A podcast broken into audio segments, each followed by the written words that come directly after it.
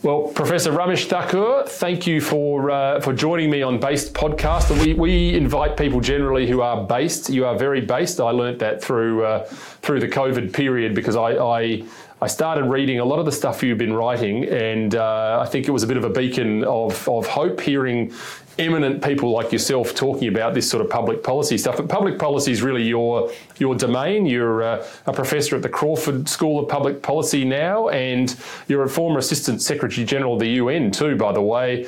Uh, accomplished author, more books and papers than I could possibly list off now. Uh, what else do Based Podcast uh, listeners need to know about you? Uh, well, I think that covers most of it. Uh, in terms of a personal side, I was born uh, and raised in India, got my first degree there, my master's and PhD in Canada, and I have lived, taught, and worked in Canada, Fiji, New Zealand, uh, Japan, uh, as well as Australia. So it's quite a wide variety of contexts. But through the UN system, of course, uh, I gained extensive, intimate knowledge of many parts of the developing world, in particular uh, throughout Asia uh, and Africa, and a bit of Latin America also. So it's quite a broad mix of geographical background and academic and policy experience. Yeah, it really is. It's a very, very unique skill set and experience set, which I think is why um, listening to what you wrote and hearing you talk about it has been and was so important during that period. And in fact, you know, one of the things that struck me is you, you really are and were uniquely placed to, to take that kind of view about what was happening because you'd seen so many different countries. You know, you had that experience uh, in public policy and in so many different countries. And it's just, I'm intrigued consistently by what happened in Australia during COVID, and I want to explore a little bit of that. But I mean, just from the outset, is is it is it something? Did, did we just witness one of the you know, perhaps paradigm shifts in global policy, public policy in the last two or three years. It, feels like that. I hear people talking about it, but is that, is that the way it feels for you? I think so. Just to elaborate on something you just said, uh, my, one of my roles for the United Nations system was to look at uh, leading research from around the world and, if necessary, invite the researchers as consultants on short term contract for the UN system and then distill that into policy implications for the UN that we went back to member countries with. And that means I was always looking at it from a certain level of abstraction and never in the weeds. So I'm not a scientist, I'm not a medical scientist or health expert, never pretended to be. But I do have a capacity based on my qualifications and background to assess what that means for policy, now admittedly for international policy. So that was one. A second thing was I had already retired from the university, and that meant two things. One, I had the freedom to explore uh, something that puzzles me, which I want to come back to as a final part. But secondly, also, I was free from the pressure of worrying about cancellation and losing my job. Uh, uh, maybe there was a third factor, and that is that in addition to my academic side, I've been writing for mainstream media publications, leading national and even international outfits uh, for several decades.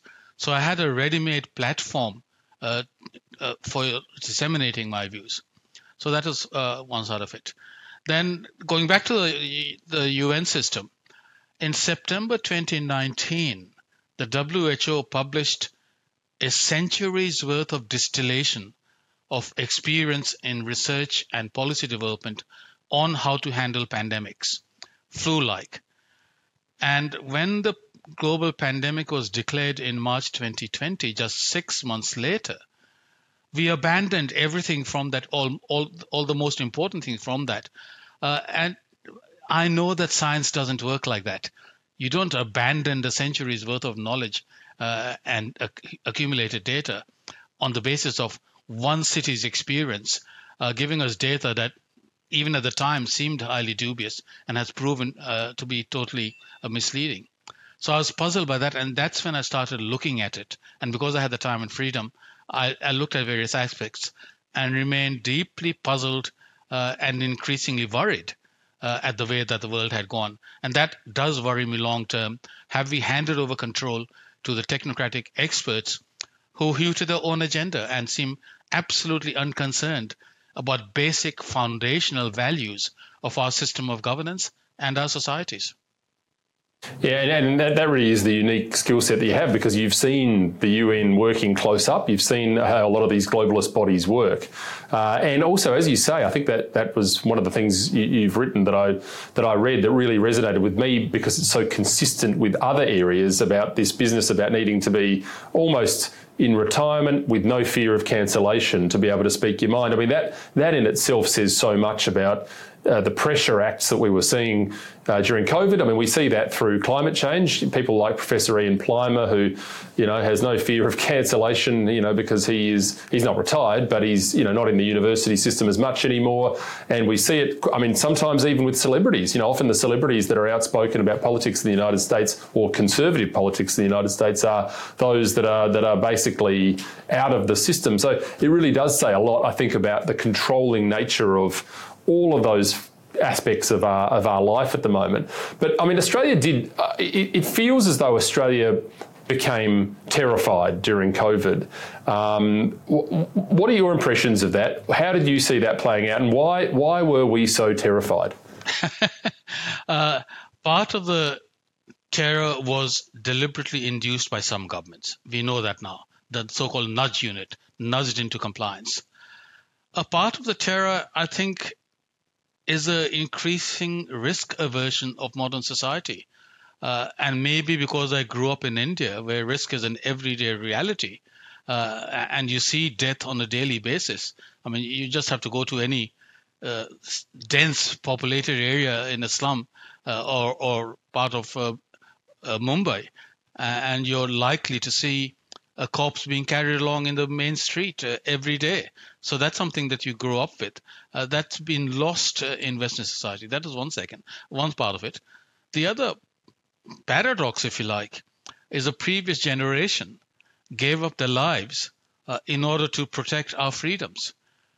This generation seems only too happy to give up its freedoms uh, in favor of safety, uh, which is, inverts it all the way around. And of course, making it worse is the fact that the incontestable fact by now that the young people, especially if they're healthy, are virtually no greater risk from COVID, never were, uh, than a bad seasonal flu. It, was distinctively, if not uniquely, age segregated and concentrated in the elderly. And we abandoned the, the QALY metric, the quality adjusted life years metric, for triage in assessing where our resources and attention should be devoted.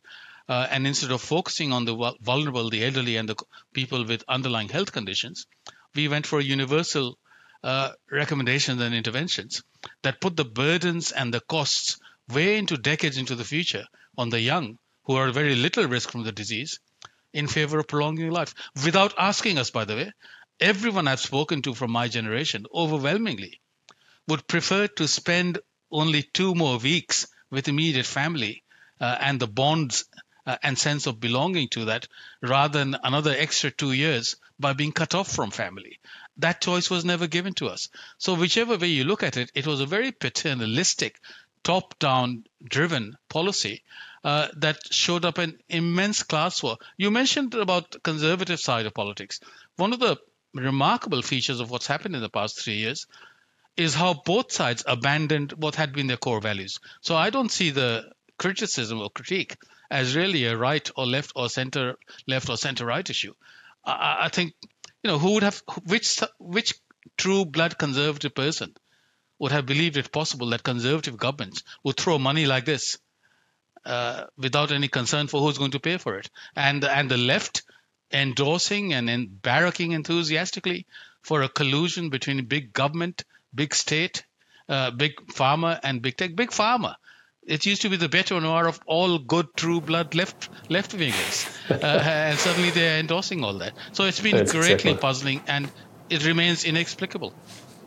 It does, and, and in fact, there's been a lot of. Uh, you know, cross ground correlation between left and right. I mean, a lot of people who, you know, might have traditionally, uh, you know, not not been that keen on someone like me You might have seen we had a lot in common. I mean, there was some of that ground as well. But I was very surprised. I was very, very surprised by the extent to which Aussies rolled over. Uh, you know, that sort of you think about, and people from the United States would tell me this all the time that they expected that Aussies were the the Steve uh, Irwins and the Crocodile Dundees of the world, and the Aussie larrikin kind of didn't quite behave in that way that we might have in the 80s or 90s. Uh, were you surprised? Were you surprised by how how you know Australia as a as a collective kind of just rolled over on COVID and, and started dobbing in their neighbours? I, I, think that I was I was extremely surprised by that throughout the Western world. Indeed, I had a long interview with one of the two leading national papers in Argentina, uh, which they published as a full page Sunday feature of 3,000 words, where I said the single biggest surprise for me was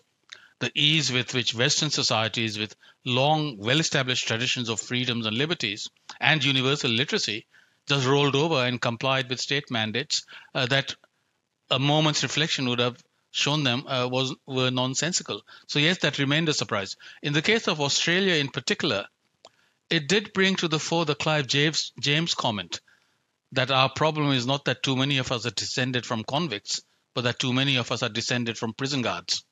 Uh, and that aspect became a reality. And yes, it was a surprise. It remains a surprise. Having said that, I think the reason both left and right united on this was governments succeeded in their nudging message that we are doing this for everyone else. Stay apart to stay together. That contradiction in terms. You must get vaccinated in order to protect everyone else, not just yourself, which is an inherently internally contradictory message because it says that in fact the vaccine doesn't protect you. And well, yet that's quite right. And yet the messaging that's, was effective.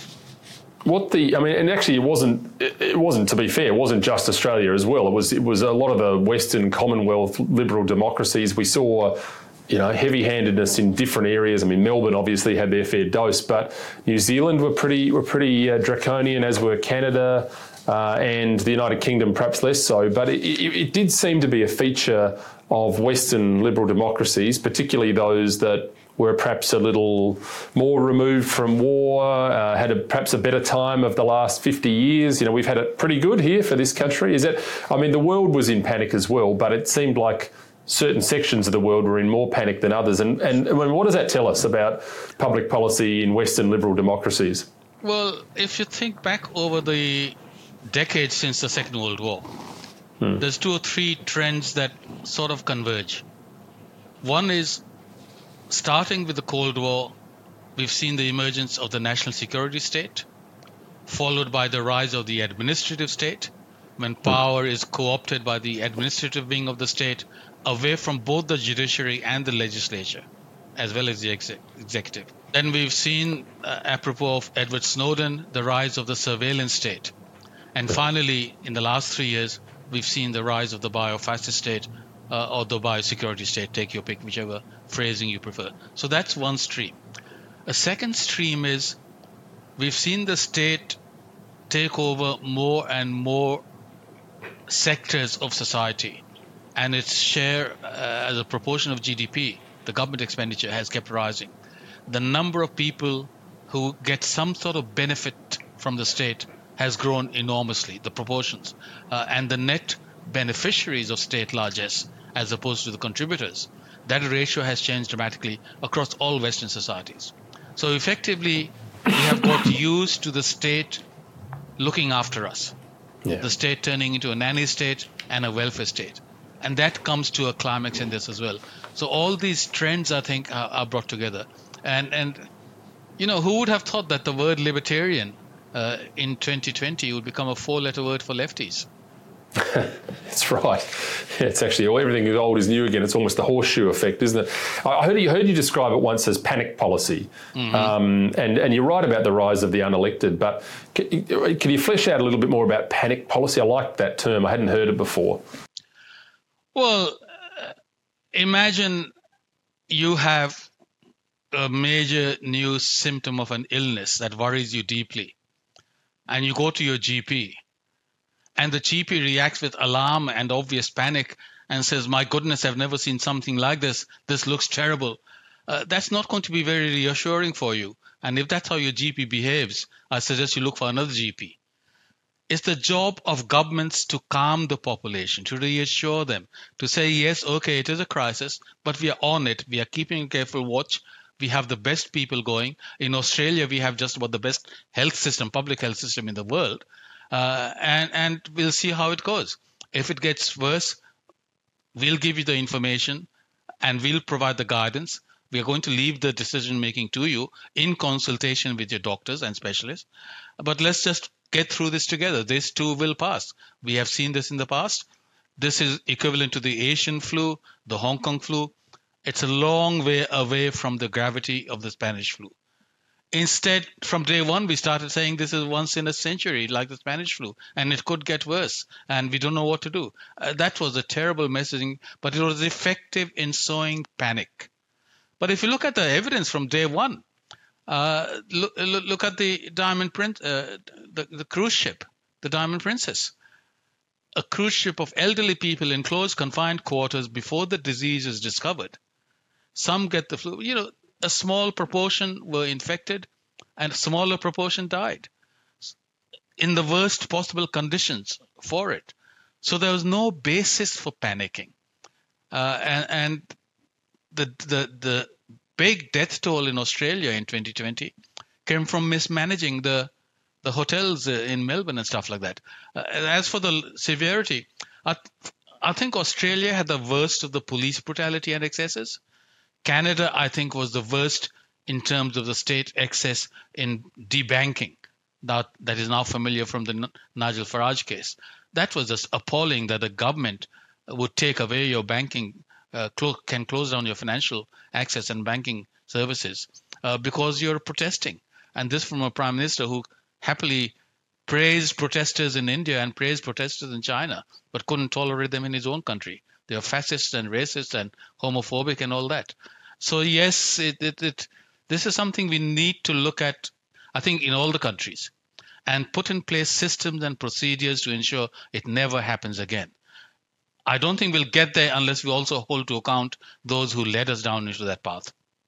Yeah, and I, and I, and I do wonder about. Uh, I mean, you're absolutely right about that. It, it, did seem almost like that as I said, through those Western liberal democracies, those countries, everyone had a slightly different version of it. As you say, the crackdown in Melbourne was probably worse than anywhere else, but uh, you know there were variations on the theme in other countries. But it does almost feel as though the system was very similar. I mean, there was a similar level of demonisation. There was a similar, uh, you know, level of state-induced terror, if you like.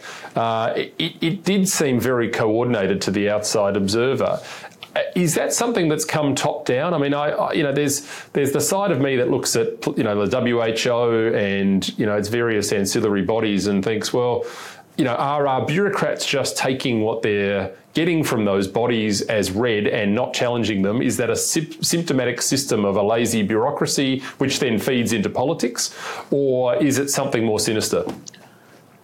I would suspect something more sinister, but not in the form of a conspiracy theory sinister in the sense that I would like to look at not just a, commi- a royal commission into what the governments did, but I'd like an open, independent investigation not into the WHO handling or the origins of COVID, but in fact the placement of key people in the health bureaucracies and infrastructure around the world, including the WHO. I think that's where you will find that a small group has been enormously influential in placing its hand-picked people at the very top who then give advice to the governments that get listened to because governments abdicate their responsibility for looking at something holistically. I mean, we, we have a minister of health, whether at the state level uh, or at the federal level. We don't and didn't have and should never have a minister for just one disease. And the Minister of Health's responsibility is to balance the different aspects, including mental health. The government's responsibility is to balance all the health considerations against economic considerations, against employment considerations, against the mental and emotional well being of the people, against the economic future of the young people, uh, the educational opportunities for young people. None of this was done. Why? Because governments handed over control to the technical experts, and the technical experts, there is a very influential international network. You look at the overlapping CEPI membership, whatever that stands for, the Committee for Epidemic Preparedness or Emergency Preparedness of Infectious Disease, something like that. That's where I think the real uh, connection in the interstices of the international infrastructure of the health bureaucracy comes in, and they were handed over responsibility for making decisions on behalf of all of us. And because that doesn't extend into the developing countries because they're not so influential, the developing countries, funnily enough, on this one, have saved us from some of the worst excesses. It's the African countries, for example, that said no to the effort two years ago of the WHO to change, uh, to go for a new treaty. So uh, I think we need to look at those connections, uh, and hopefully some people will look at that. And then, of course, the, the, the monopolistic situation at a global level of the media and the social media tech giants uh, and, and big pharma. So that's where I think that the big pharma, by the way, the, the, the same people go back and forth between that and this other network I was talking about as well. So I think that's been the most, much more sinister aspect that so far has escaped scrutiny, and that's where I would like to focus uh, investigative uh, efforts and attention.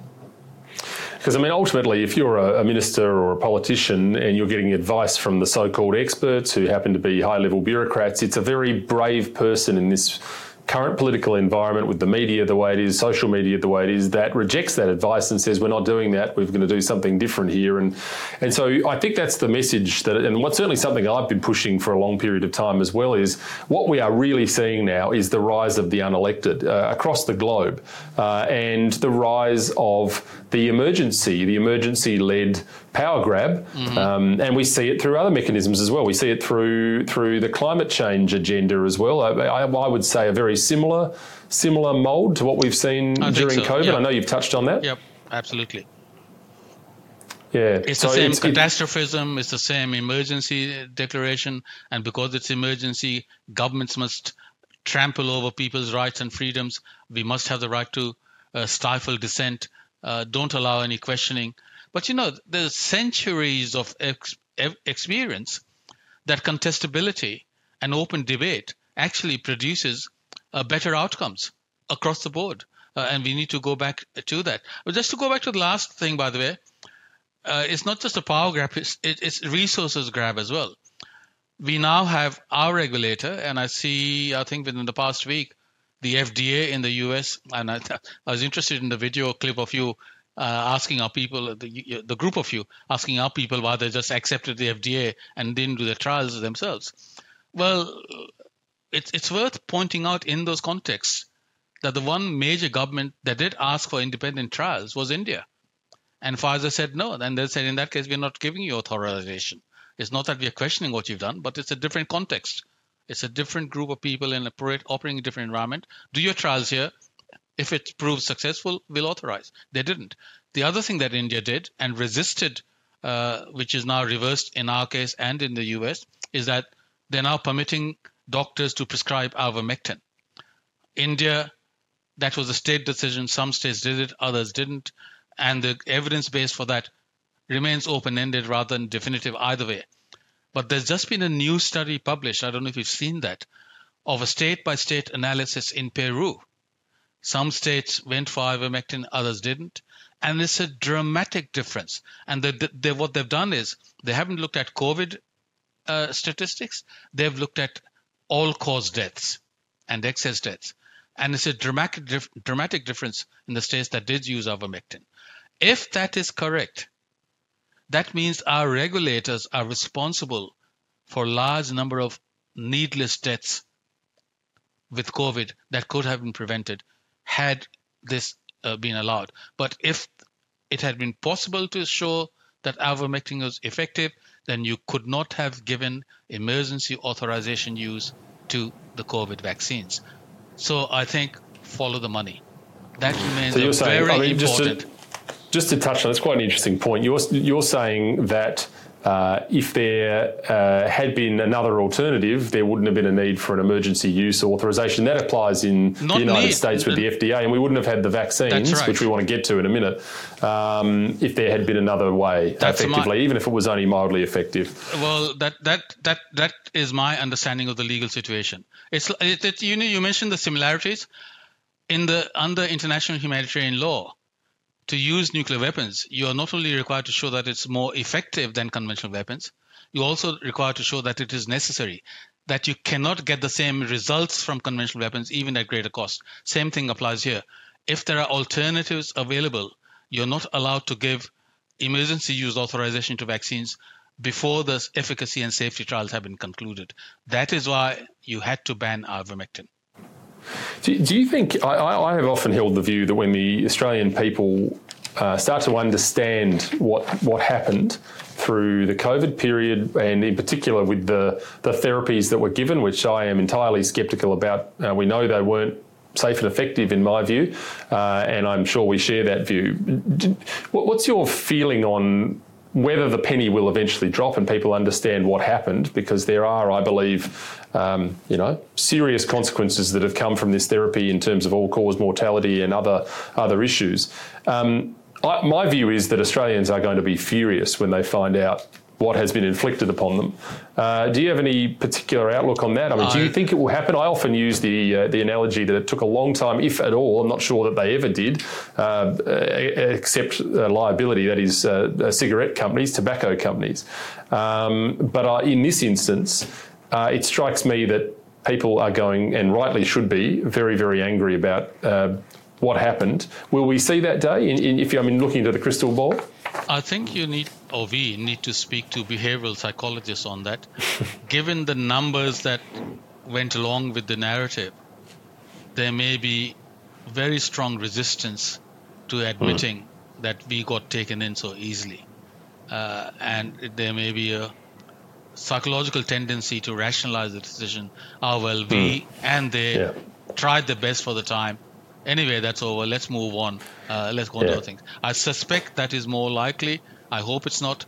Uh, but the only way it's not going to be that is, in fact, some jurisdictions do start uh, criminal prosecutions uh, and, and in fact, I, I, think there's an element of that in with the journalists and the media class. I mean, so many of them were so heavily involved in uh, the terror, the fear campaign, if you like, and also with the pushing of this therapy, these vaccines, that it strikes me that many are almost, you know, if even if it's something as base and primal as a degree of pride, uh, we'll, we'll, always struggle with uh, admitting defeat on this one. Uh, that that must be a serious roadblock as well. I think so. Yes, absolutely. Yeah. What, what about um, this, this issue, this strange uh, phenomenon that, that, that, popped up where, and I think you talk about it in, in some of the papers you've written about compliance becoming a moral crusade.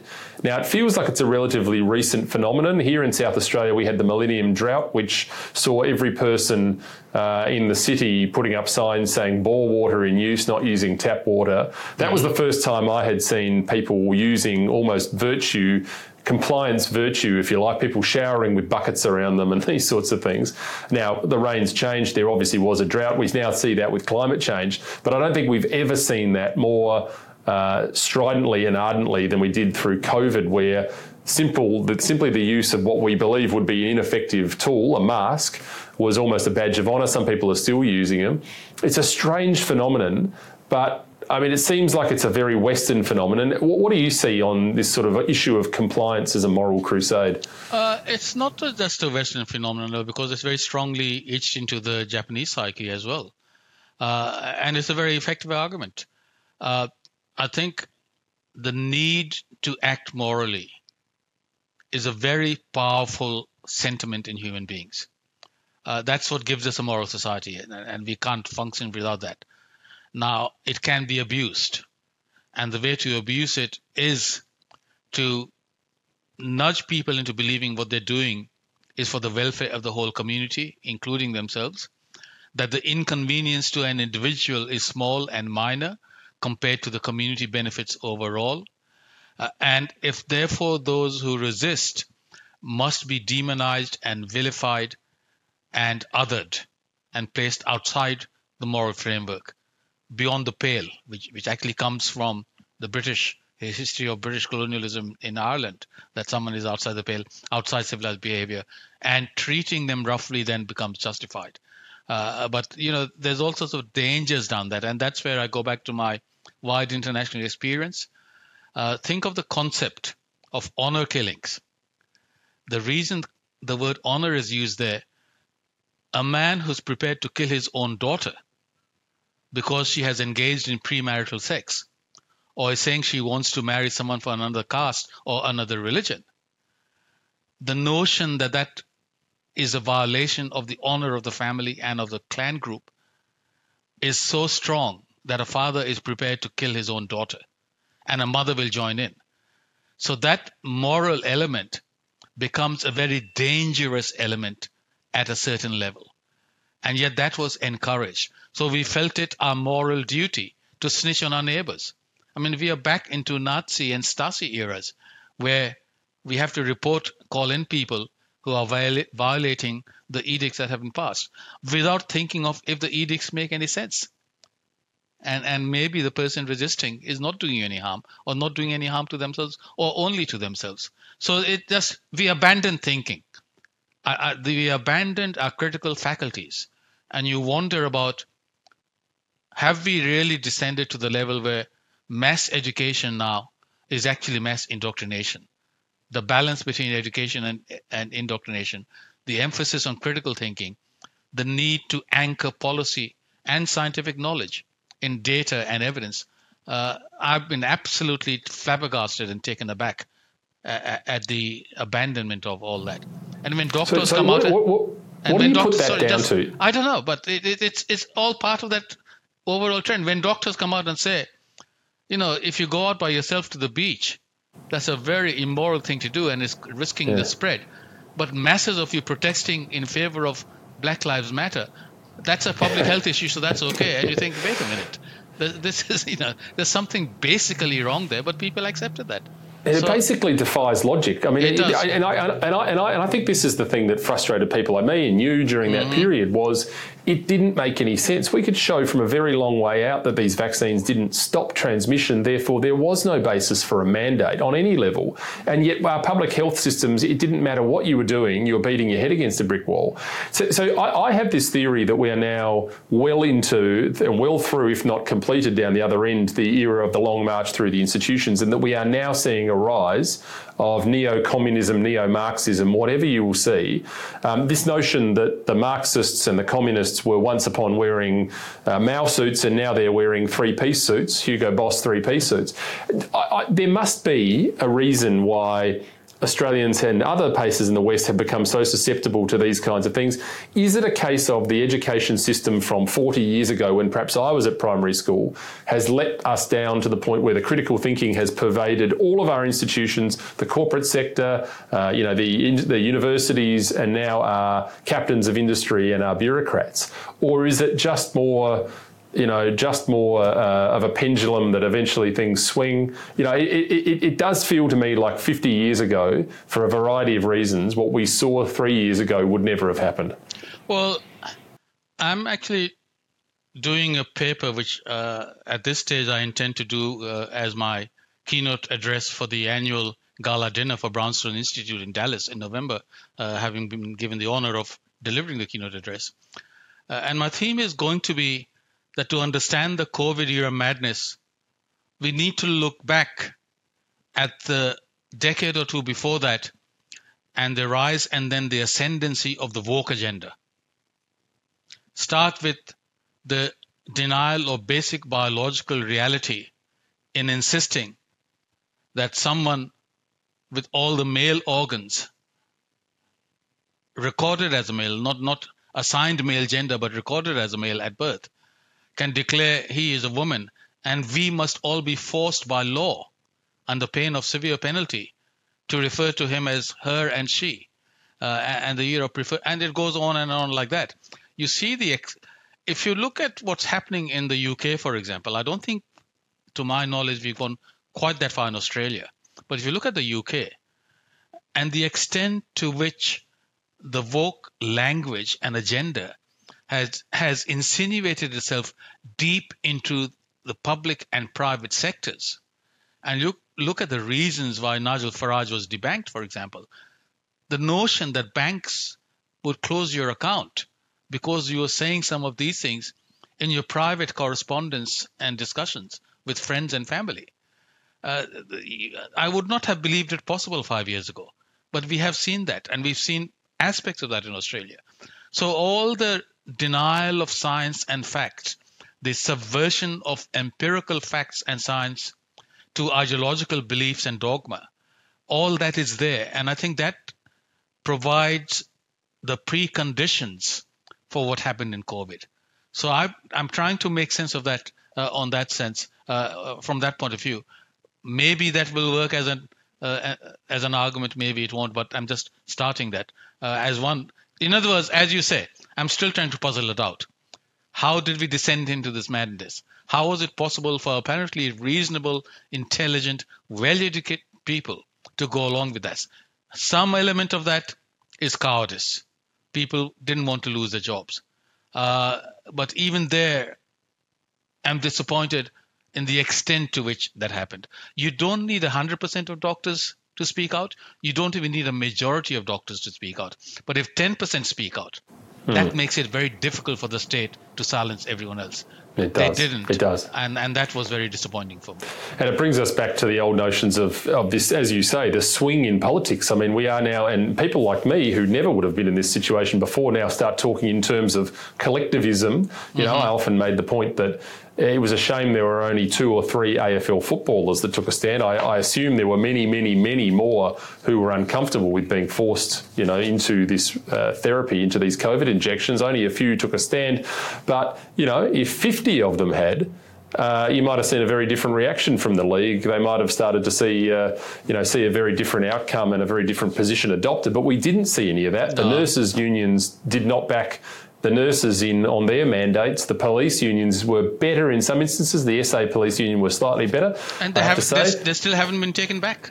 But they, but they still the haven't done that. Yeah, and in actual fact, they, they rolled over. And if you yeah. if you extrapolated the same situation onto a pay dispute, they would have fought tooth and nail. But mm-hmm. the unions let people down. I mean, from where I sit, the only answer is people being back involved in the political cycle wherever it may be, be it party politics, be it their professional institutions, sitting on boards of schools or whatever it may be, in order to ensure that we do get uh, that voice back in. Mm. Uh, but absent that, I, I, I, think people. You know, people are li- sitting prone on this stuff. it, just... have, having said that, Alex, can I give you a couple of more hopeful rejoinders to that? One, through all these years, right from the start, I have never been queried by my university, let alone rebuked, let alone told, you know, you're on your own. They've never questioned me on that. Uh, and that may be because I, my approach was always to look at the facts themselves and then work outwards from that and read the different accounts as to which makes more sense to me. Uh, and, and so I, I think I was the first one in the country to point out, for example, that the New South Wales Weekly Surveillance Report, on page one, you get the claim that the unvaccinated continue to be disproportionately represented in ICU, hospital admissions, and mortality statistics. And then I look at those three two pages later in the same report, and the numbers is zero, zero, zero for unvaccinated. Now, it is mathematically impossible to be overrepresented if your own number is zero. So I was the first one to pick that out, and they stayed with that discrepancy for three or four weeks. And I actually said, you know, does the Minister of Health read her own report? What about the COVID uh, advisor? Do they read those? So that's, I think, protected me to some extent. Uh, the second thing, on the example of sporting people, when Djokovic was deported, there was still overwhelming majority support for government on that. I don't think they would have had that support this year if they had tried to repeat that. So yes, there is that awakening, but the awakening is okay. We've now had the vaccine. We are over it. Uh, society is much safer. I don't think the awakening has gone to the next level of we should not have been put under that despotism to begin with. So, medically idiotic advice, politically despotic rulings and diktats, and the symbolism, the intersection of that, the Zoe Buhler case uh, in Ballarat, which to me remains a defining image of the madness and the police brutality in Australia. Yeah, yeah, absolutely. And of course, the other factor to all of this is the, as you describe it, media malfeasance, which is a very good term. Uh, it used to be that the journalists would keep the politicians honest, would keep the bureaucrats That's honest in this sphere. That's the uh, job. That was their job, yep. and that that certainly did not happen during COVID, and increasingly, I don't think it happens. Full stop. What has happened? It, it felt like we woke up and. I mean, I don't know how much trust we had in the media prior to COVID, but there's certainly none now. Um, uh, what, what is it all about? Is it is it just well, ownership? Back, is it that these media organisations are owned, or how does it work? Partly, the media has become uh, corporatized, and, and, they're much more attuned uh, to the profit bottom line. Uh, partly, it's that they've been hollowed out, and capable, competent journalists are few and far between, and they're concentrated in the cities, uh, and, and they exist in echo chambers talking to each other. But partly, it goes back to something else I was saying earlier. This international network. If you think about it, one element of that is the Gates Foundation embedding some journalists that it is funding into some of the leading newspapers around the world.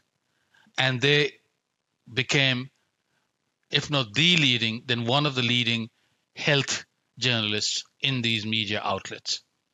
Uh, so there is that network again uh, that that used its presence to argue for the case, uh, and and that, as I said, I think needs to be looked at much more carefully.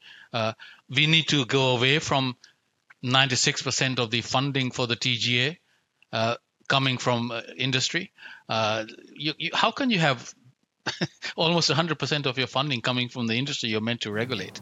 Uh, so we need to well, introduce well, they, barriers. They, the TGA say, I, I, have raised that myself, and the TGA tell me they, they don't think it's a problem. it sounds like a problem to me. um, but uh, it is an interesting business model, isn't it, where you, you have 9 out of 10 applications being granted medical or medical uh, related products uh, and 96% of your funding on this, um, you know, on this, this sort of uh, user pays system. I mean, I'm not suggesting yeah. there's anything untoward going there, but it, it, would it not be better to have a totally publicly funded system at the very least, whereby there is no, uh, you know, there is no reliance? Uh, and all the money we threw at the COVID. Uh, I wish we had invested that instead in our health infrastructure, including uh, independently financed regulatory agencies. Yeah, it's it's a it's a phenomenal sort of uh, look back on it, and I, and I part of this is growing with a global world. You've seen the United Nations very close up, obviously, mm-hmm. and I and I am a uh, long found skeptic of the United Nations. I have to say, with no disrespect, but I I don't say that. Uh, with anything more other than having a, a, view on sovereign powers of sovereign states, and I, I understand well, the, the, no, the, rationales, but, but I want to I want to no, hear your let, thoughts let, on it. Yeah, let me take you up on that. Yeah. Go back to 2020 some of the earliest, most authoritative, cautionary warnings about the consequences of the path we're going down came from within the UN system. UNICEF very early on said, hey, wait a minute. What does this mean for childhood immunization programs with vaccines we know are safe and effective and absolutely critical for bringing down mortality statistics in the developing world? What does it mean for educational opportunities for kids in the developing world. What will someone who is a daily wage laborer and reliant upon his daily wages to feed his family, what's he going to do if he's locked up for a month? What will be the impact on his children? Well, they said, you know, what are the incentives now for putting the child to work as a domestic servant with all the education laws? And what about the risks of child trafficking, both with boys and particularly with girls? And the impact on domestic violence. So, a lot of these, if you go back, the best early warnings actually came from inside the UN system. So, when we attack the UN, and I'm, I've been very critical of aspects of the UN, we yeah. just need to differentiate which part of the UN are we talking about? Yeah, there are parts yeah. that are still very good, that are parts yeah. are highly politicized. Well, the that WHO, was the question I was going to ask. The WHO yeah. failed the test in this instance, yeah. but it's the WHO that's responsible for eradication of smallpox. That's right. Yeah, uh, this is the question I was going to ask. I was getting to that question: is is it the case that we see good sections of the UN, bad sections of the UN, sections that need work, and sections that have been dragged down? I think you've answered that question. I mean, but I, also, I, just a final element on that, uh, tying it to what we were discussing a moment ago about regulators the WHO funding formula has changed completely. It began with most of the money being assessed contributions that governments were, were paying into the actual WHO budget. 75% or so now of its budget is voluntary contributions mixed from governments and from the private sector. I think the Bill Gates Foundation is the second or biggest contributor, but these private uh, fu- uh, fundings are directed funding. They tell the WHO what we'd like this money spent on. So in that sense, the WHO has been captured and, and can't set its own agenda and priorities and do its own. That's again a same problem. I think we need to follow the money and say no. If we are going to have a WHO that is a necessary component of coordinating international health responses, we have to make sure it is genuinely independent and not just hand over decision making uh, and budgetary responsibility uh, to unelected uh, people that have their own agenda. That's where it fails down or falls down. And, and what about and people are very confused but very concerned in large parts about the the international health regulations and the pandemic treaty, as it's called. Um, you'd be on top of all of that, and for the benefit of those that are listening, do you want to unpack that and just sure. explain the difference and the concerns? I know you have concerns, I have concerns. There are two things. Um, uh, there are two legal routes, and then there's the substance of the concern. The legal route is for a new treaty, international treaty. You need a two-thirds majority of the the WHA, the World Health Assembly, which is the governing board, which is member states, and then because it's a new treaty, it will need to be ratified in member states, and that's a much more difficult process. And now that people are waking up to that, I don't think that's going to fly. But the international health regulations are already legally effective and binding. As member states of the WHO, even otherwise, we are bound by that. To change that, you need a simple majority, and then it doesn't need further ratification. And because of the money issue, uh, and, and, and you know the gold, the golden rule: he who has the gold uh, makes the rules. Uh, there's a possibility that might be strengthened. What they're proposing is that the WHO Director General be given the authority to declare a public health emergency or a, of, of international concern and be then given binding powers to impose thing measures that were uh, undertaken over the last three years, like border closures, lockdowns, school closures, and be asked for more resources for themselves and ask Australia, for example, to provide more resources to another country that needs it. In other words, it's a transfer of resources and sovereign decision making authority from the state to the WHO, and not just to the WHO, but, the, but to the Director General. And the six regional directors around the world, they will also have the parallel authority to declare such emergency and use the emergency powers for within their region. Uh, I don't trust that. I think it removes the responsibility and accountability from where it should be, which is at the state level.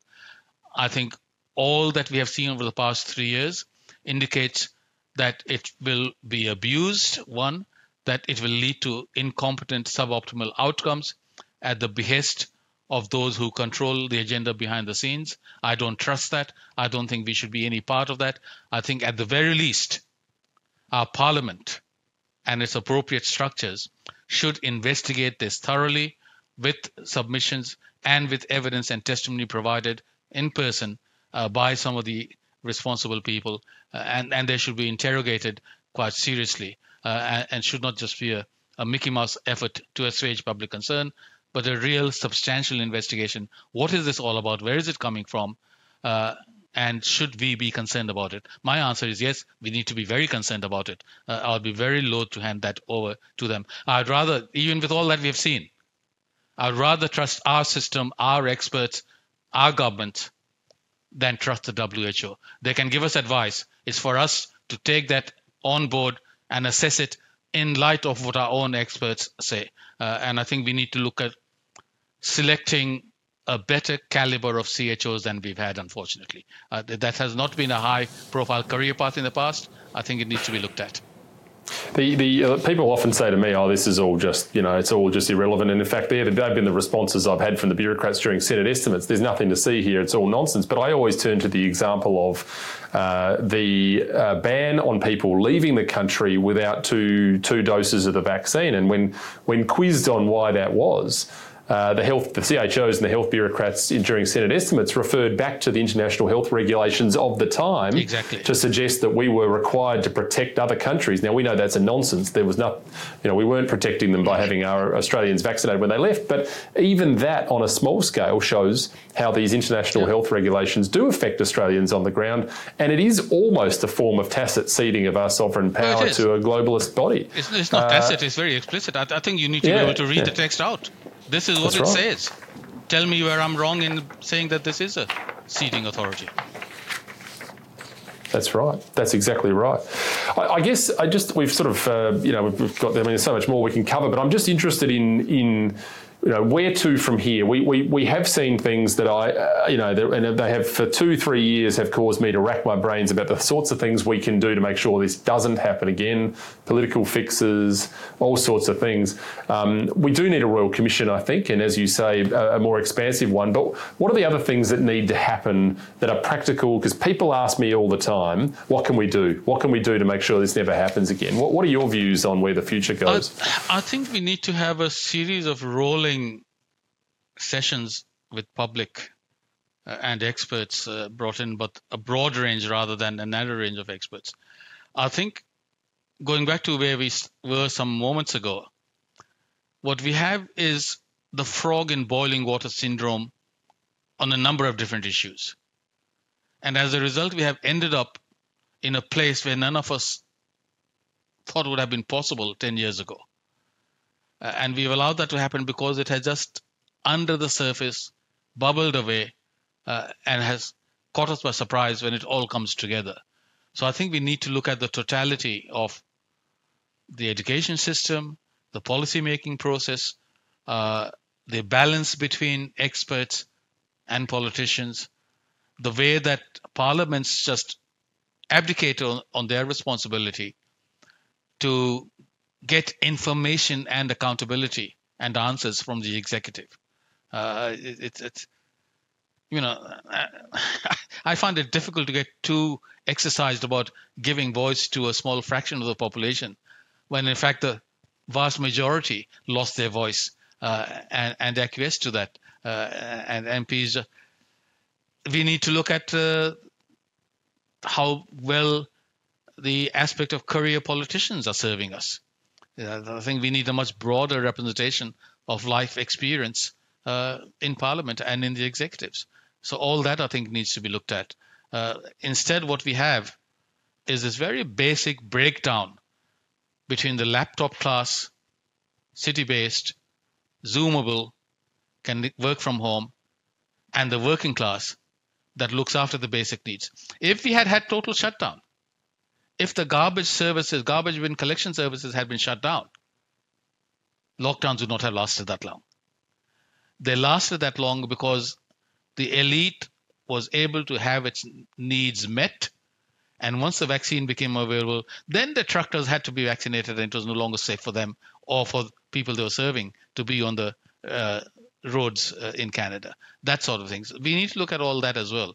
It, it, it, it's been a subversion subversion on a broad range of foundational values and foundational structures of governance that connect and link ordinary people to their elected representatives and through them give them control over the, what the bureaucrats and experts do. That has been reversed. We need to go back to the uh, idealized or, if you like, proper relationship between citizens, MPs, governments, and experts. Yeah. Yeah, I absolutely 100% agree with you on that. I think that's been part of the issue. I totally agree with you on career politicians. Uh, part of the issue, I think, is if it's all you know, politics is all you know, and you have nothing to fall back on, you're going to be risk averse. Uh, but there's so much more to it than that. And I just, it's been a great pleasure. It's been a very, very good chat. And I've been looking forward to doing this for a long period of time. I really, really enjoyed what you were writing during COVID. It was a, a breath of fresh air and a, and a, sort of a crutch for many of us that were, uh, were looking for answers. So thank you for all the work that you've done and do. And, uh, you know, thank you for being with me uh, today on Based Podcast. Thank you. And to coin a phrase, it's been a cry from the heart. Thanks. Thank okay. you, Professor Ramesh. Thank you very much. Take care, Alex. Bye. Thanks. You too.